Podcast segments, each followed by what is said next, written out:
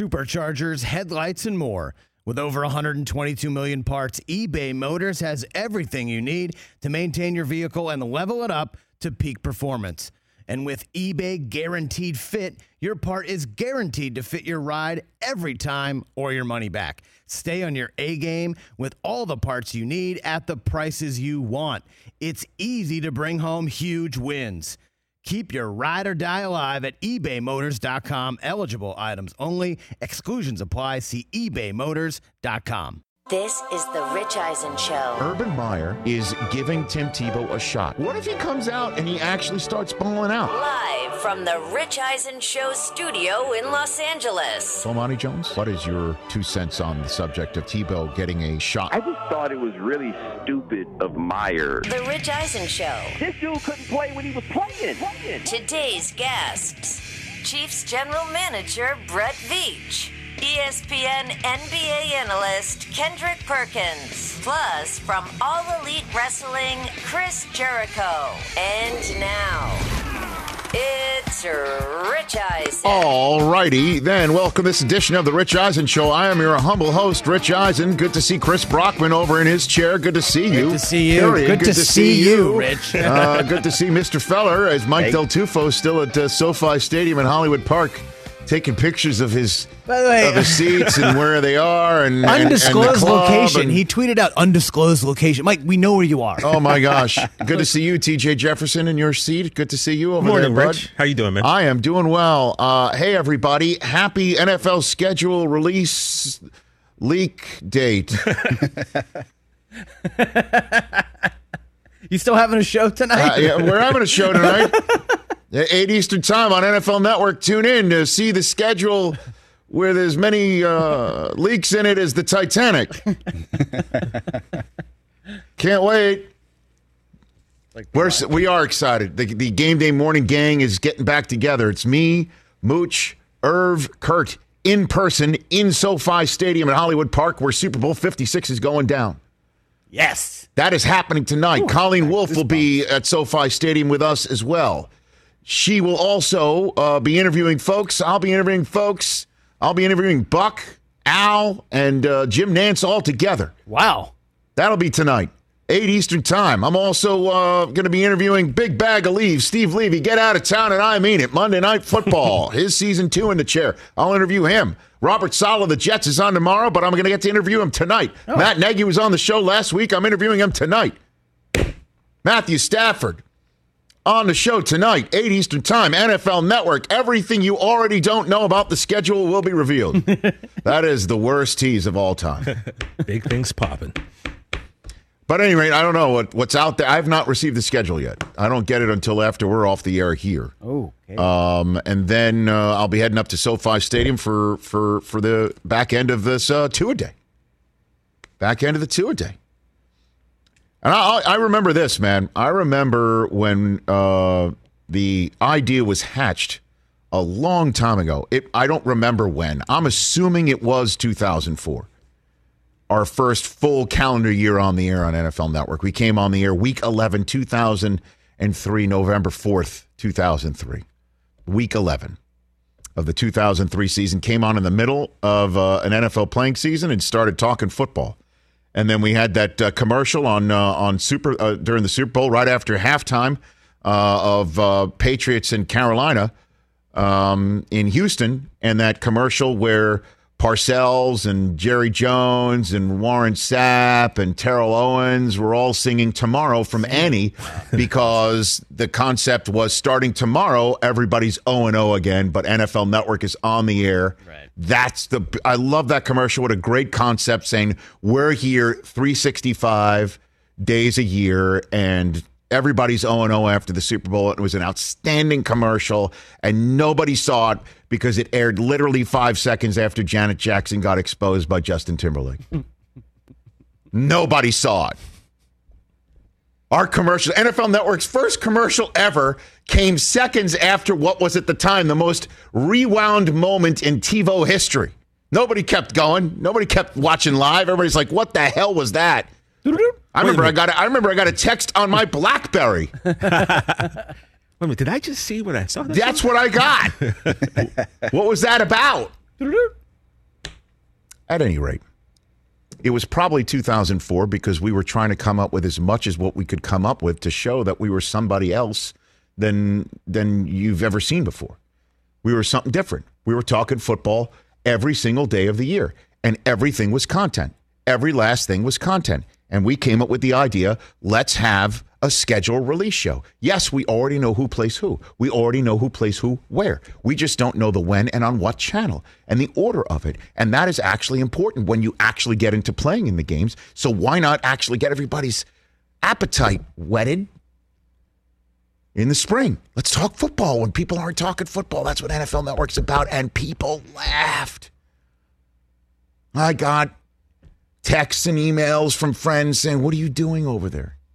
Is everything okay? Oh my God, the blog posts. Again, this is 2004. The blog posts that we got before Twitter. If Twitter was around, oh my gosh, the trolling would have been, well, similar to what happens today. But you get the idea. oh, what are you doing? You're just making stuff up over there. And I can't believe what I saw today.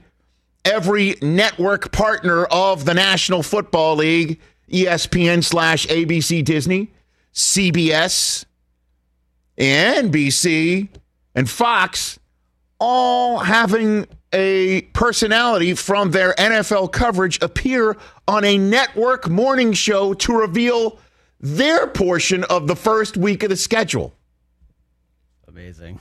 Good Morning America, Fox and Friends, The Today Show, and CBS This Morning all had a small little version of an NFL schedule release show. So the moral of the story is if you have a good idea, stick to it. 17 years later, people will start catching on. That's a good note. 17 years later, morning shows are stopping what they're talking about. What else is there to talk about? Gas shortage, war in the Middle East, COVID, Capitol Hill's taking a look at January 6th again. No, let's pause and talk about week one of the NFL schedule. I can't believe it. Because it is exciting. It is exciting. And we just had the draft two weeks ago. And now here comes a playing season. And week one starts, I told you so. It doesn't start with, uh, maybe it will start with me saying, I told you so, but I told you. You did. I told you. Look, I, it's an educated guess. Most people could have taken that educated guess anyway. I know my league, and sometimes they will, sometimes take a piece of filet mignon like a marquee football game and place it aside and say, let's do it later in the season. But this day and age, even the National Football League has to come out with its best foot forward. Post pandemic, watching habits are all over the map, all over the map. So it makes sense. Tom Brady, who will have just turned about a month and what would that be? Four days beforehand, will have turned 44 years of age. And raising a banner in Tampa in what I'm assuming will be a full stadium. And who is there to kick it off on NBC, as I thought, the Dallas Cowboys and Dak Prescott back, watching all of that pomp and circumstance that the Cowboys have not seen themselves in since 1995 or 96, if you want to count the year where they hoisted their banner. Cannot wait. What an amazing game to kick it all off. Al and Chris and Michelle Tafoya and the Football Night in America gang. Drew Brees' first stint as an on air in studio analyst. He'll probably be in that stadium where last time he was in that stadium, he boat raced the Buccaneers Yeah. in front of Al and Chris and the rest of the gang. But we all know the Bucs sent him into retirement and to that set. Can't wait. Rest of the week one schedule. Put it up, Don Bowie. We saw it all revealed across morning shows today. Steelers and Bills. How you like that? Them apples. That is a fat piece of regional football right there, national on CBS. It's part of that early window of nine games, five on CBS, four on Fox.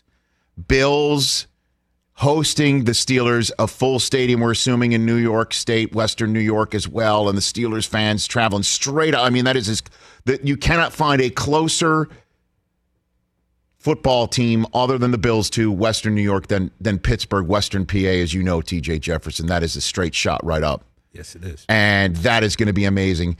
Hey, Jet fans, Zach Wilson. The NFL didn't did you didn't do us any favors, did we?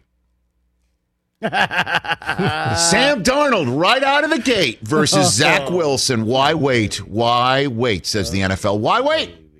Zach Wilson's first game. Robert Saleh's first game as the HC of the NYJ. Let's see what Sam Darnold looks like in Carolina Blue. Oh, boy. Oh, man. And it's amazing. Also at 1 p.m. Eastern um, is San Francisco and the Lions. And the first Sunday night football game of the year is Bears at Rams. And the reason why I picked those two out is Jared Goff will not be allowed to quit the NFC West just yet. and Matthew Stafford will not be allowed to quit the NFC North just yet. He's probably saying, Really, the Bears and Khalil Mack? I thought I got away from them. right out of the gate here in Los Angeles? The NFL says no.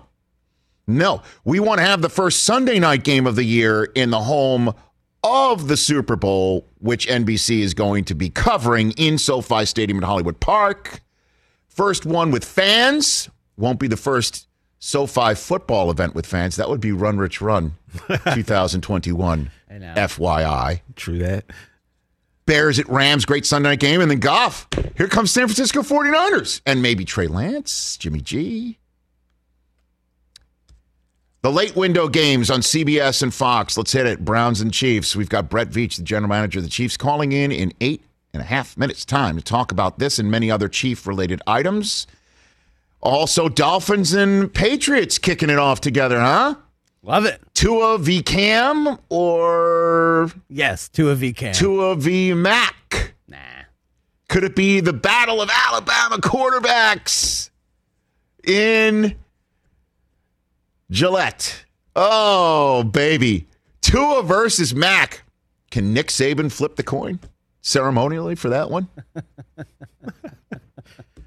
and then there's the one on Fox the roll of the dice. The roll of the dice. That wasn't a roll of the dice when they put this thing together. This thing being the 2021 NFL schedule. And this thing, this this this caper has been cultivated to use a Goodfellas phrase. this is like the Lufthansa heist on steroids. Just a 21 picograms. But anyway, long story short, when this schedule got put together, Green Bay at Saints was definitely in the mind's eye of the National Football League. Aaron Rodgers versus Jameis and or Taysom Hill. Hey, Packers, you want to be relevant? You want to be good? Look at that schedule. Think how it looks with Jordan Love as your quarterback with no first year experience of which to speak, no offseason last year, none, nothing. Your guy didn't even dress.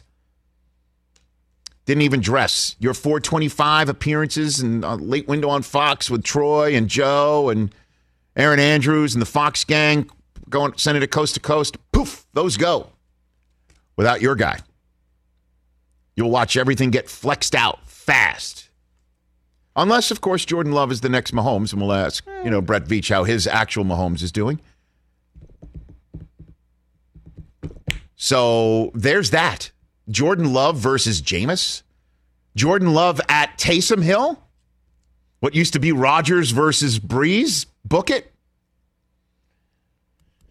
Different world. And then the Monday night football game is Baltimore at the Las Vegas Raiders. First game in the Death Star on the south end of the Vegas Strip with fans and uh, a nightclub that I can't wait to ask Mike Mayock about when he joins us on tomorrow's program.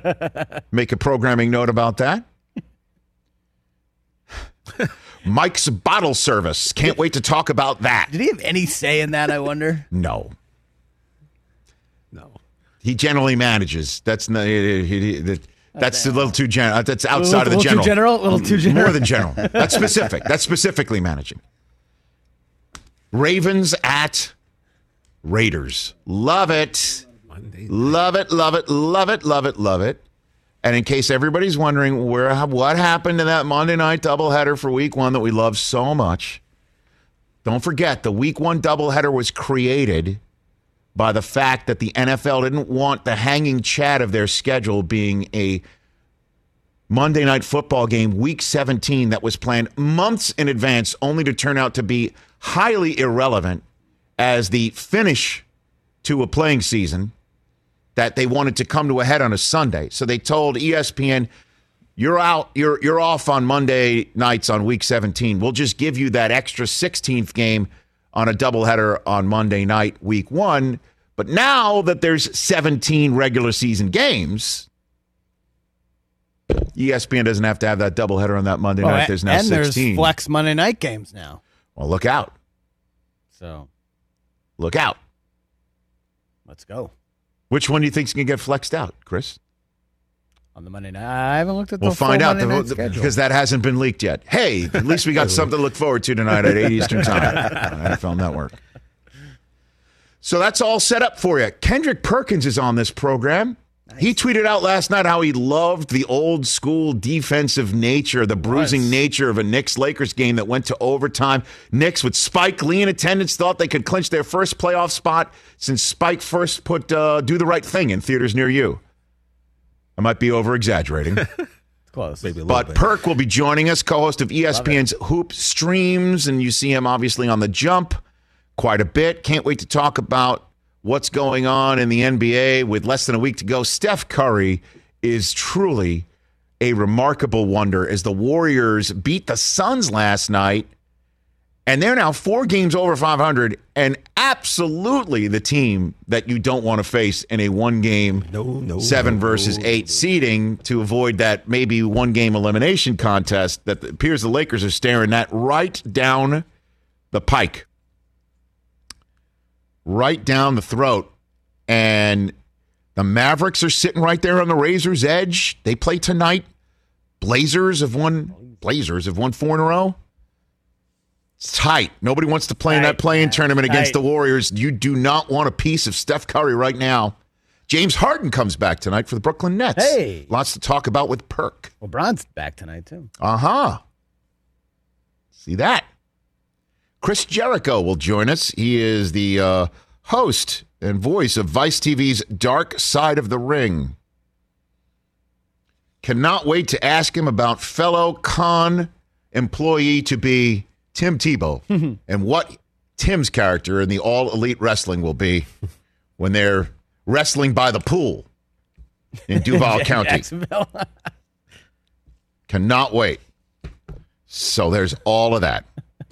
Let's take a break. Brett Veach of the Kansas City Chiefs front office is going to be up next right here on the Rich Eisen Show. Seeking the truth never gets old. Introducing June's Journey, the free to play mobile game that will immerse you in a thrilling murder mystery. Join June Parker as she uncovers hidden objects and clues to solve her sister's death in a beautifully illustrated world set in the roaring 20s. With new chapters added every week, the excitement never ends. Download June's Journey now on your Android or iOS device or play on PC through Facebook Games. Check out our new NBA show Beyond the Arc, part of the CBS Sports Podcast Network, where you can find me, John Gonzalez, NBA insider Bill Reiter, and Ashley Nicole Moss five days a week talking all things NBA. Whether you're looking for insightful discussions, upbeat commentary, breaking news, interviews, or coverage of all the biggest stories in the NBA, our new show is the place to be five days a week. Download and follow Beyond the Arc on Apple Podcasts, Spotify, and wherever you get your favorite podcasts.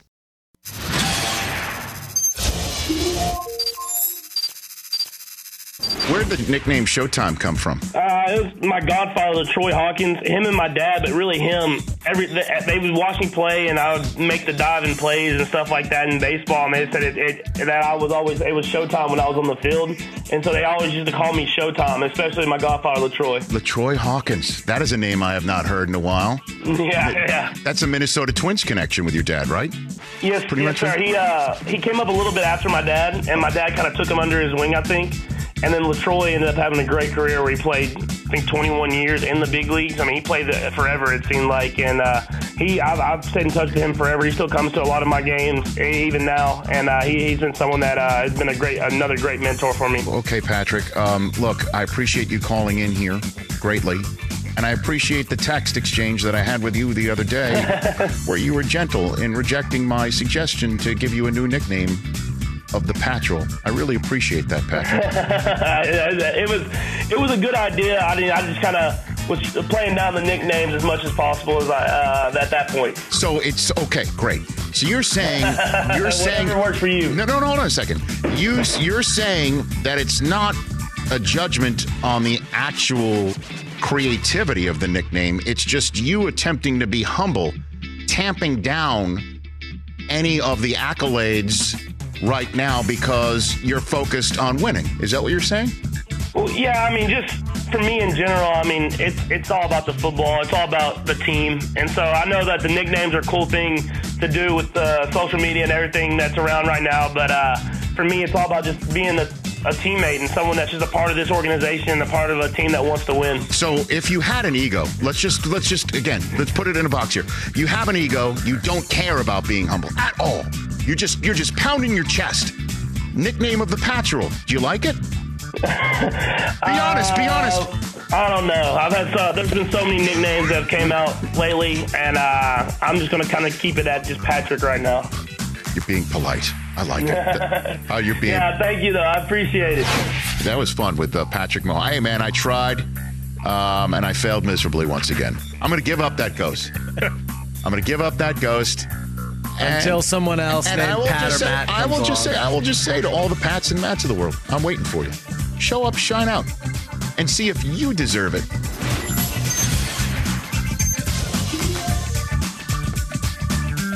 PeacockTV.com for those streaming on Peacock right now and you want to see a desktop.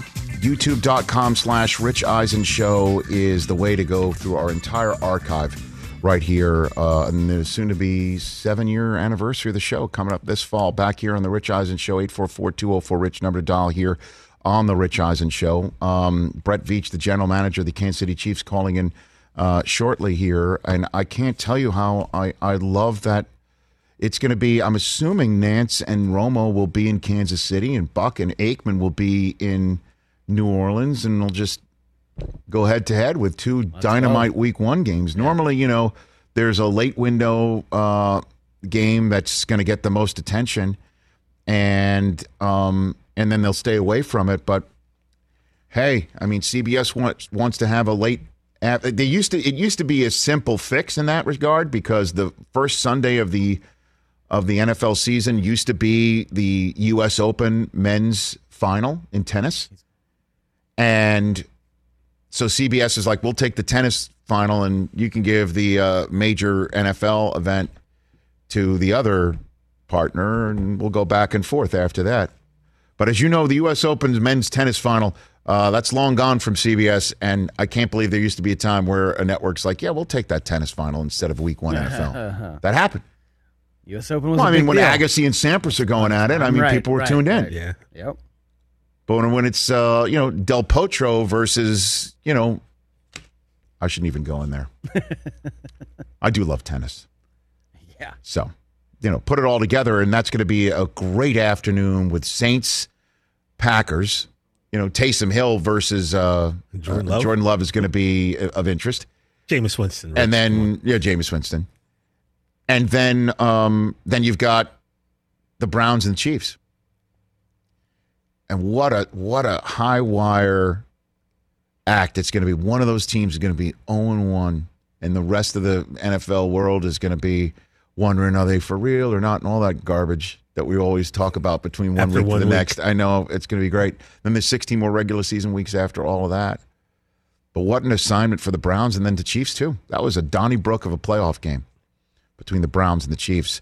And the general manager of the Kansas City Chiefs, the defending AFC champion Kansas City Chiefs, uh, Brett Veach, back here on the Rich Eisen Show. How are you, Brett? Rich, I'm doing great. How you do? How you guys doing? Uh, we're doing fine. We are doing fine. Um, so, what do you think of that opener, Chiefs v well, Browns? that's uh, yeah, that's going to be a tough one coming right out of the gate. Uh, certainly, we had our hands full with them in, in the playoffs, and um, they've done a great job in regards to their off season and adding, adding talent to their secondary. And um, look, they're going to be a tough game. We're, we're certainly excited to to get this thing kicked off. Hopefully, we have a full capacity crowd there and, and capitalize on that home field advantage. And do you have the schedule yet? Do you have it? You can tell me. You know, I'm not going to pry because you know I'm the host of that show. I don't even have it yet. They they don't even trust me, and I'm a vault. I'm like a Seinfeld Well, vault. yeah. Do you have it yet? Do you know it? So I do, Okay. but you know how this works. they they give you the email um, with about 30 warnings that if you leak it, there'll be serious uh, ramifications. So I can't say this though: there, there's only three people I think that have the schedule in our department. That would be myself, Coach Reid, um, and Eric Stonestreet. So what you can do, what you can do, at least protect me a little bit here, Sure. so I don't get in trouble. Um, any information you need Chiefs related, just just give Eric a text, and and that way we'll keep it clean. I don't know, Brett, who Eric would be more uh, concerned about alienating by leaking it. You and the Chiefs organization or his BFF RG1 Roger Goodell. I don't know. I, I think he's going to. I think he's going to sit on this information, Brett. I'll be honest with you. I, I think he got the schedule before I did. Uh, you know, we were talking about week one. He's like, "Yeah, I knew weeks ago." So I, I think he's he's ahead of me in regards to RG1's uh, priority list. So who should I ask, him or you? Uh, when's that game against Jordan Love and the Packers, Brett? when's that one? Oh, listen, like I said, Eric has that type of information, and um, I'm sure he'll be happy to share it with you. Oh man, but that is so. I, I look because we, we all know what the Browns did last year, and they added Clowney to the mix on the defensive line. That will be quite the first test for your revamped offensive line, I would say for sure.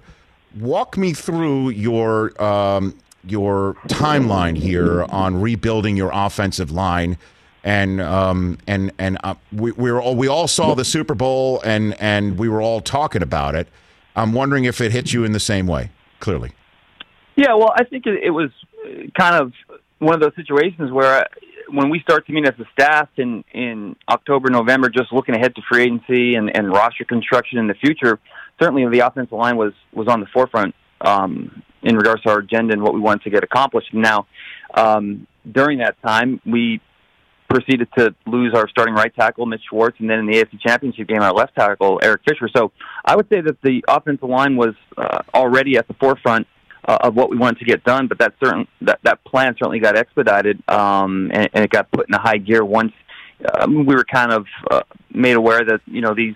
Uh, you know, we'll see what happens with Mitch Schwartz and, and, and his return. And I, I know Eric just signed with the Colts, but um, you know, both those guys um, hadn't played a bunch of, of snaps in the league, and and just wanting to continue to build youth and depth on on our roster was was something that we were um, going in that direction anyway. So it, it just got kind of put in ultra gear there, and and you know, it was it's always dangerous when you go into free agency. Uh, we were fortunate enough to, to knock out a great interior player in Joe Thuney right off the bat.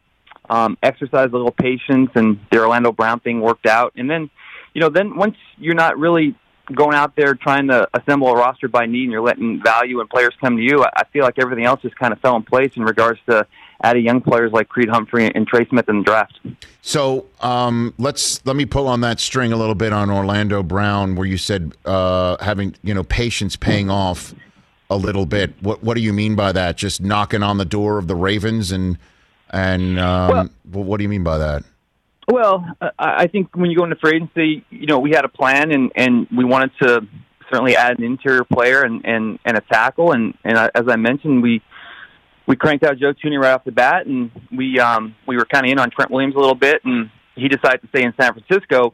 And then after that, I mean, there's many different avenues you can pursue and there were some other players available, but I think when we looked at our roster and looking at the draft and trying to, you know, marry the two um, pools of, of players, you know, we weren't really extremely driven by what else was out there on the free agent side.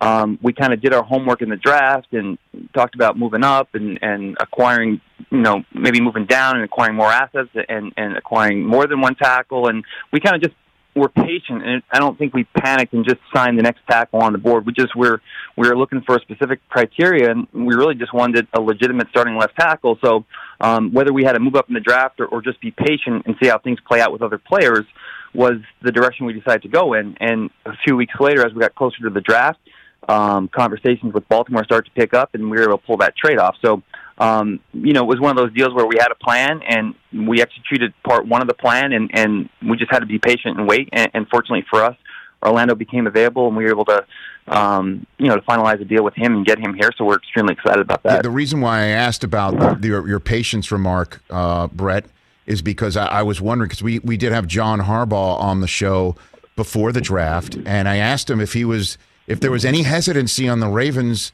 side of of you know trading a player who clearly wanted to be a left tackle and wanted out because of that because of Ronnie Stanley there and if there was any hesitancy with trading with the team that's won the, the conference the last two years and he said no because the, the deal was right but i'm wondering if if there was any hesitancy that you noticed until you had to actually make the deal right for the ravens from your perspective Yeah, I mean, uh, listen, possibly. You know, those trades are always tricky, um, just because it, the market is select. It, you know, obviously Orlando's a great tackle.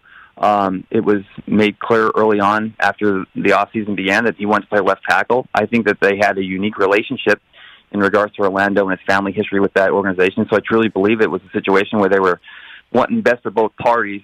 But when you look at the landscape of the NFL and you have a, a great player who wants to play left tackle, you're going to have a certain amount of teams that already have really good left tackles, and then you're going to have a certain amount of teams that are picking high in the draft, and they may want to just draft one early to get five years of contractual control. So it kind of narrows the pool when you're trying to do something like this. It's not like you have 32 teams just um, having an opening uh, and cap space and what have you. So I think we got a little lucky. Um, I don't think it was their desire to trade him to the Chiefs. I think it just worked out where it made sense for both parties. Kansas City Chiefs GM Brett Veach here on the Rich Eisen Show.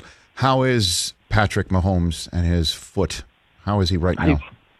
He's doing good, and it's typical with Patrick. We- We're going to have to protect Patrick versus himself because he's already. I spoke to him a few days ago, and he's he's ahead of schedule. And and um, look, he's going to do some stuff at these OTAs. It won't be um, full dropbacks and rollouts, but he'll he'll do some stuff. I spoke with Rick Burkholder, our trainer. You know, we have our rookies in this week, so we're super excited about getting our coaches with them and actually getting some field work with them. But when I spoke to to Rick and to Coach about you know teams always bring in some extra quarterback arms for camp, and you know our, our trainer said to me, he's like, you know, Pat's going to do some stuff this this OTA, uh, these phases during the OTAs. Now, we're not going to be crazy with him. We'll be super smart, but he's ahead of schedule, and we'll probably get a little taste of of him back in action, very light during the OTAs. But I expect him to be full go for training camp. When's the, when's the first time you laid eyes on him? And give me a good story about when you realized he was special, different, first time. Oh, well, shoot. Um, so I think I've uh, told the story a couple times, but uh, I mean, uh, it was way back in the day.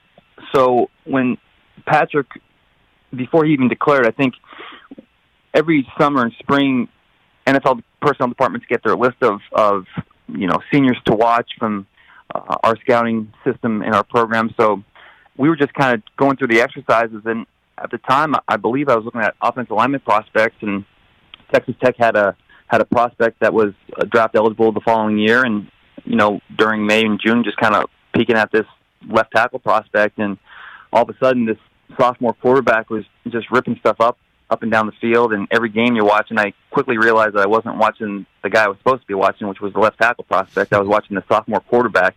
Then you start googling and, and researching and where the kid's from and and what he did the year before. Got a couple logs uh, starts uh, as a freshman, and then um, as you quickly start watching more and more tape, you get to this bowl game. I think he played LSU a sophomore year and single-handedly kept the team in the game, and they were completely outmatched in regards to talent on both sides of the football. But uh, he was just cutting it loose and doing what he does now on Sundays, and and it was one of those deals where um, I, don't- I don't know if it was later that day or the next day. Coach had happened to walk by the office, and I joked with him. I said, "Hey, here's the next quarterback of the Chiefs," and we look back and laugh at it now. But um, yeah, it was really one of those accidental exercises where you're watching somebody else, and and this sophomore quarterback uh, from Texas Tech kind of draws your attention, and you just kind of get fascinated by the things he can do on the field. And uh, fortunately for us, it, it worked out, and uh, we got him here, and we surrounded him with a lot of talent and some great coaches, and it's been uh, all uphill ever since. No question, no doubt about it. I mean, dream come true. And Brett, you're you're a perfect person to ask this question to here because uh, all throughout the pre-draft and of course the post-draft, after the season was over too, the conversation begins about how do you build a team around a quarterback in the NFL, or how do you build a championship team in the NFL? Do you add a quarterback who's a veteran? And certainly now that we've had 10 years of the new way of doing things since the two collective bargaining agreements ago blew up the way that you paid rookies, right? And then you you you had to make a determination on a first round rookie with a fifth year pickup and things of that nature. That you, you want to win a Super Bowl in the first iteration of a player's contract because you can pay other people because they're somewhat affordable before you have to decide to give them the monster contract. And and and then so we've seen a team do that with a player and then we've seen them also pick up a fifth year option of somebody and then kind of lament that after giving a nine figure deal to somebody. We've seen Wentz traded, we've seen Goff traded, we've seen, you know, uh, Brady uh, being picked up, and we saw obviously what Tampa was able to do. You see what's going on in Green Bay with what Aaron Rodgers is hoping to have built around him.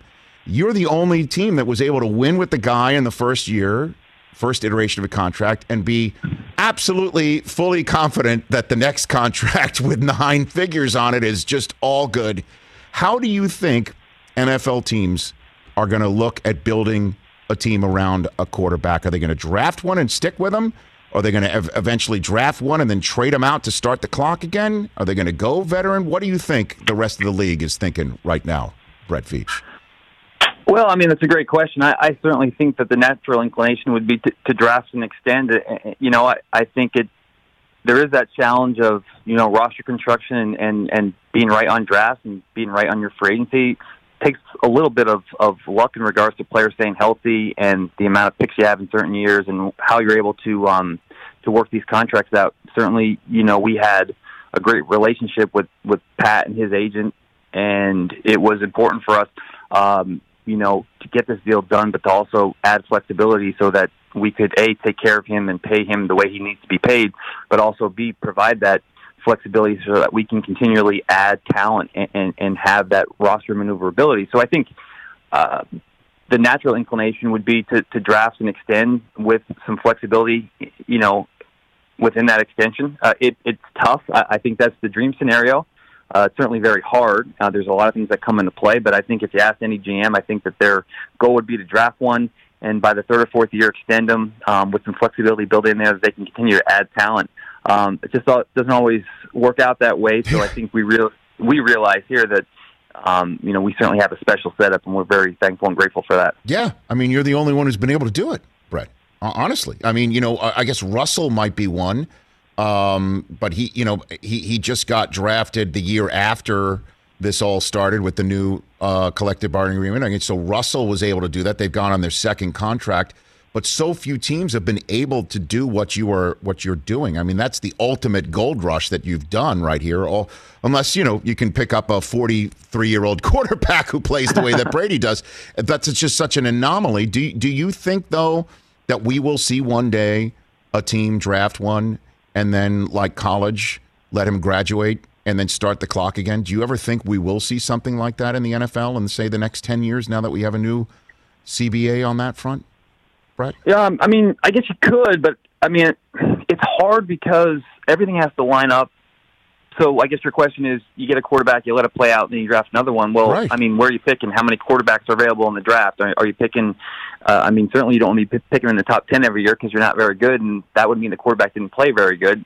So it's one of those fine lines where if you have success of with a rookie quarterback on his rookie deal, you're picking 30, 31. Well, how many true surefire plug and play starters do you think you know are you're going to have access to? Right. So then, if you do let them go and you're picking 31, I mean, who are you going to get there at 31? So it's a fine line, and it, it's it's tricky. Now, if all of a sudden years from now down the line, there's this influx of eight, nine, ten quarterbacks going year after year uh, that's possible. I just think that it's very hard to land one of these guys, and teams that get stuck in, in purgatory, so to speak, are teams that have quarterbacks that are just good enough, and they're picking 19 or 20, and the quarterbacks are going in the top 10, and they're kind of like their guys okay, but they want to get better, and it's just hard. So you, it's kind of like a dog chasing its tail. So I, I just think that it's extremely difficult and hard to predict who will be available to you if you let someone with a lot of talent go. So I guess your challenge is is to with the cost certainty that you have relatively with your quarterback with that long term deal is to figure out when the other dynamic players that you have on your team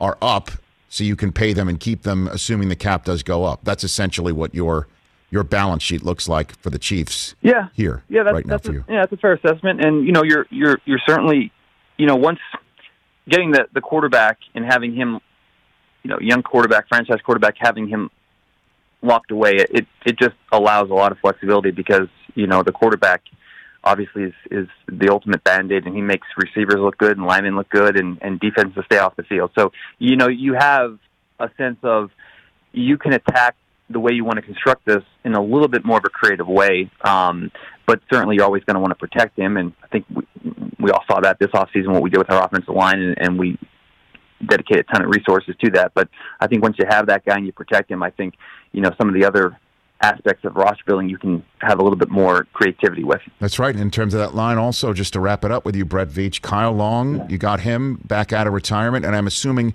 Dr. Duvernay Tardif returns in 2021 for you? Yeah, that's correct. You know, both Kyle and, and LDT, and, and we drafted uh, um, uh, Lucas Niang uh, from TCU last year, a kid we had high hopes for. He opted out last year, so both Larry and, and Lucas return from, um, you know, from, from sitting out last year. Uh, Kyle's back, and I'll tell you what. I know you guys all know Kyle, man. He is a ball of energy. He is in the building at 6 a.m. and I think when I leave at 5 o'clock at night, he's still in the building. And um, he is fired up, ready to go. He's in phenomenal shape. Um, you know, and then throwing him in the mix with Joe Thuney, Orlando Brown, and then Creed Humphrey, the rookie we drafted from Oklahoma. I think it's going to be really exciting, a lot of competition, and I know that Pat's going to going to feel well protected this year back in the pocket. Brett, thanks for the call. Really appreciate it. Um, uh, good luck uh, with the rest of the schedule that I'll find out later on with America, unless I see it on Twitter first. So thank you very much. I appreciate it. Just just shoot Eric the text, and you'll be well taken care of. At Eric Stonestreet. I'll do that. Thanks, Yep. Brett. Appreciate it. You There be you well. bud. Take, Take care. care. That's Brett Veach, general manager. I just wanted to, you know, hit him up right there. That's the conversation we've been having with all of our draft experts and, and analysts about what type of quarterback do you want? What do you want to do? Our, our um, one of our uh, diehard listeners, Jeff in Detroit, saying at the barbershop, they're talking about, you know, quarterback over 33, quarterback under 33, right? And then I told him that you can't really figure out which one it is can win in the NFL when there's one quarterback over 43 who's just making it all a moot point. That's why I want to talk to Brett Veach about that. We'll, untu- we'll pull on that string a little bit after we take this break. Your phone calls at 844 204 Rich. The association with Kendrick Perkins coming up.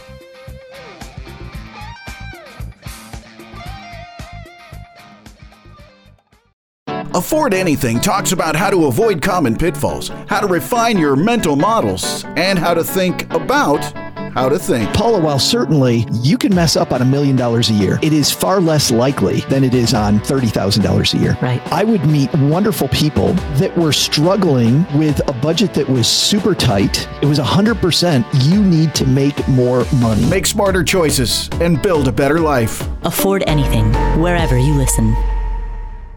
What's up, everyone? It's Reality Steve, your number one source for all things Bachelor Nation and reality TV. Every day, I'm giving you the behind the scenes juice and your info on all your Bachelor Nation stories and also interviewing some of your favorite reality stars. My name has been synonymous with spoilers, but I'm so much more than that. Give me a listen. The Reality Steve Podcast, part of the Believe Network. Just search B L E A V on YouTube or wherever you listen.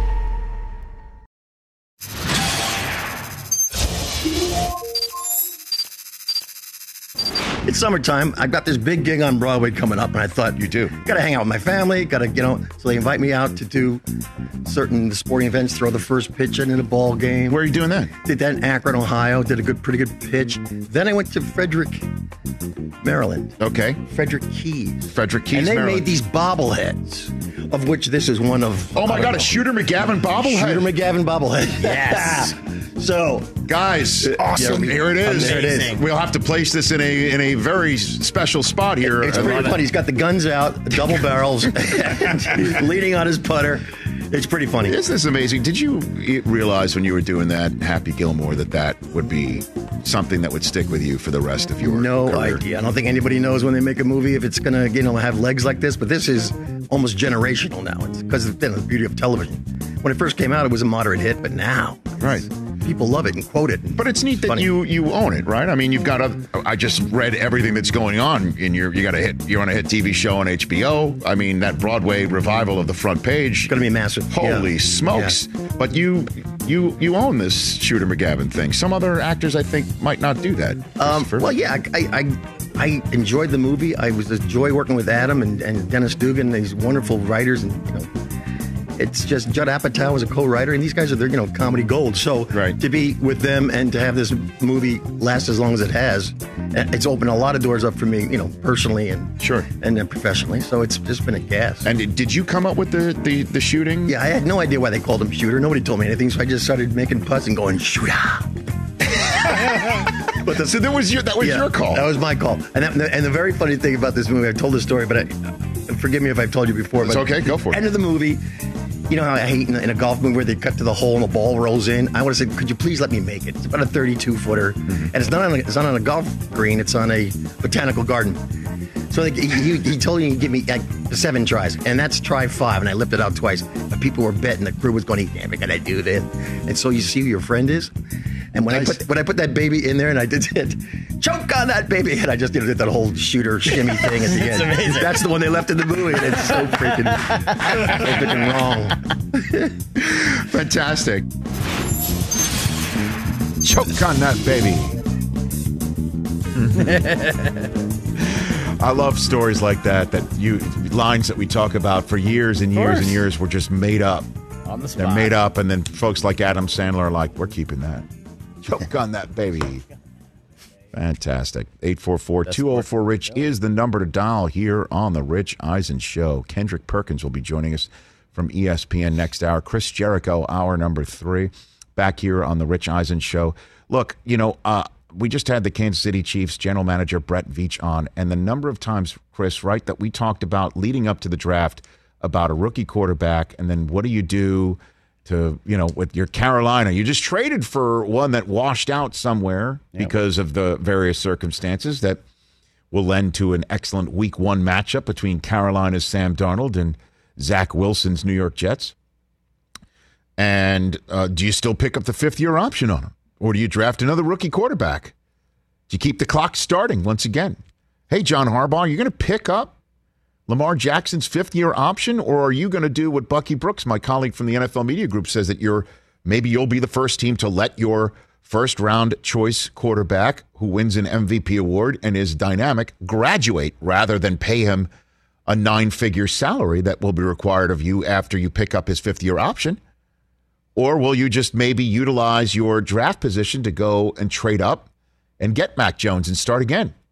Trade up and get Justin Fields and start again? Will a team ever do that? Or will you do what the Lions did, which is take somebody else's signed to a second contract quarterback who they don't feel fits there anymore, but they were drafted first overall. You take that guy and his big, huge contract and other draft choices because that's what you can get from another team because you're taking on that huge contract of a player that they say, you know, we, we we didn't like that second contract anymore based on wait first time around that that result we could deal with because we can build. But at this point we say we're done with Jared Goff. Let's it. Let's send him out. And then we'll take your first round drafted first overall drafted quarterback that didn't work out there for 10 years but we think is still viable and better than our first overall drafted quarterback. Let's swap him.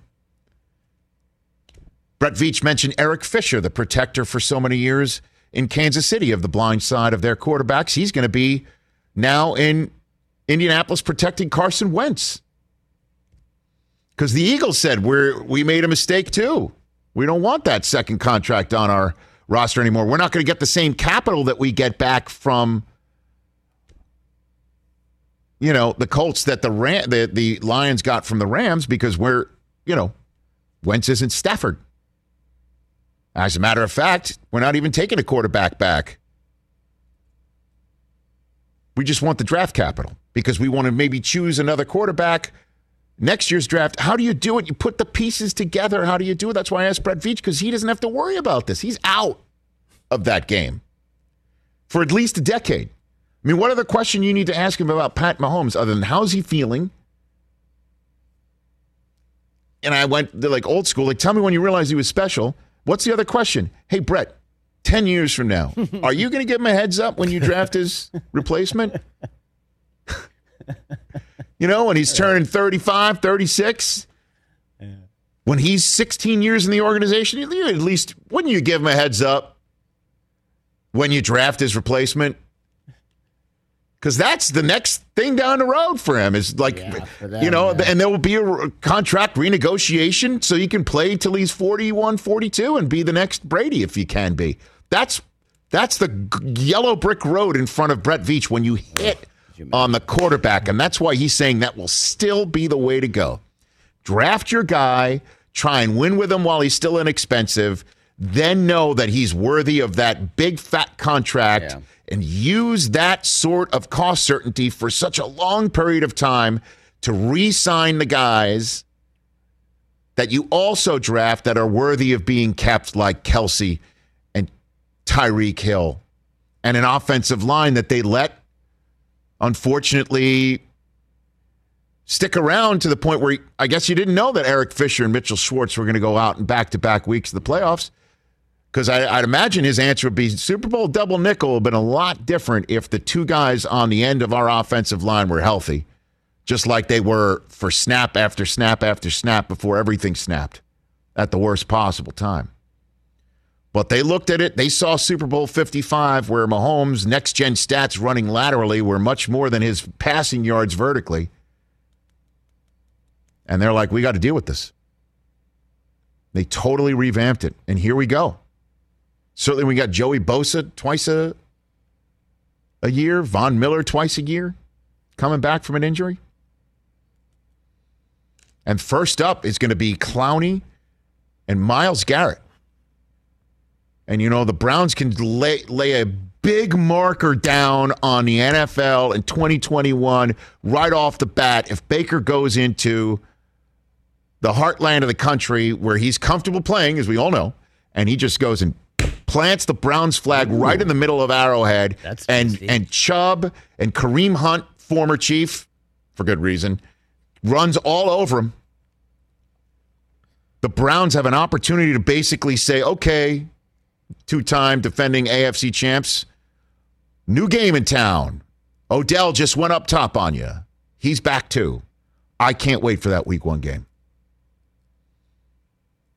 because the Browns are building in the way that Veach says that the rest of the league wants to build. Draft him first overall, try and win with him in the first contract, figure out he's worth the second. Hour two coming up. Yeah, so I just put that up as a poll, Rich, actually. What's the best week one Sunday matchup? We can all assume that Bucs Cowboys is the best matchup of the week, but what's the best Sunday matchup? What are your four choices, sir? Steelers at Bills. Oh, that's a good one, man. Seahawks at Colts. I want to see what this Colts team looks like. Browns at Chiefs, Packers at Saints. Okay. Go to at Rich Eisen Show and vote right now. I'll hit that with the old retweet. I mean, there are four other good matchups too. Those just kind of well, later on stuck out to me. later on in the show, uh, I'm going to do a um, already under the radar week one game, Oh, I love it. and one of them is going to be the one that you kind of went higher register on right there. Which one'd you go higher register on? Well, I was looking at. Um, You know which You one you that- went. You you don't realize you did. there? You not realize you went higher register. well, I was looking at the the Vikings. You're like, here are the ones that I got. yeah. Here are the ones that I got. I got the four. I got Bill Steelers. You know, you went like you were voicing over the commercial for like, it. I was like really into Bills Steelers coming up next. it. Well, I, on I wasn't going like full ESPN. You want to know? You want to know the old the old guy doing SportsCenter, brought to you by my 15 packs of cigarettes. so, I used to do that all the time on SportsCenter. I don't think they liked it. Coming up next. Don, can you put the schedule back up So- there so I could see it? So you you you. I was you- looking at Vikings Bengals. No, no, no, no. You you you went because you mentioned Browns and the the Chiefs, right? Packers and the Saints. Then you went Seahawks and Colts. I want to see what you know. That you went Oh. you went oh. higher register on them, which already makes me feel like I chose a right choice for under the radar week one. Well, there was all kinds of questions about the Seahawks and Russ. Does he No, want to leave? Does no one to leave? No, dude, And- that's a that's and what are the Colts going to look like? I'm really into that. yeah. Well, that's going to get swept under uh, uh, a little preview. That's going to get swept under a lot of week one marquee rug, certainly with the New York media market. Well, I know everyone's going to be into Jets, Jets and- of Panthers. course. I, you know, Darnold revenge game. Of course. I get it. I get it. Of course. You know? If you guys get boat raced, how quickly are you going to hit the? like, like, be honest. It's just one game, Rich. It's just, Dude, it's just stop one it. game. Stop it. Otherwise, Kendrick Perkins is going to tell you where you can go stick it. Look at Perk's beard. Perks coming up.